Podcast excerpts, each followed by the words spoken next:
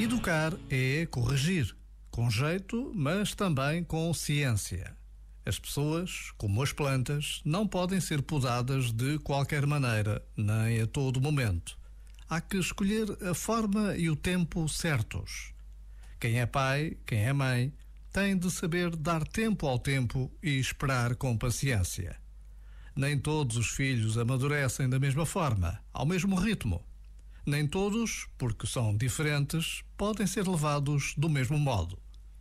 Um bom professor também sabe isto. Este momento está disponível em podcast no site e na app.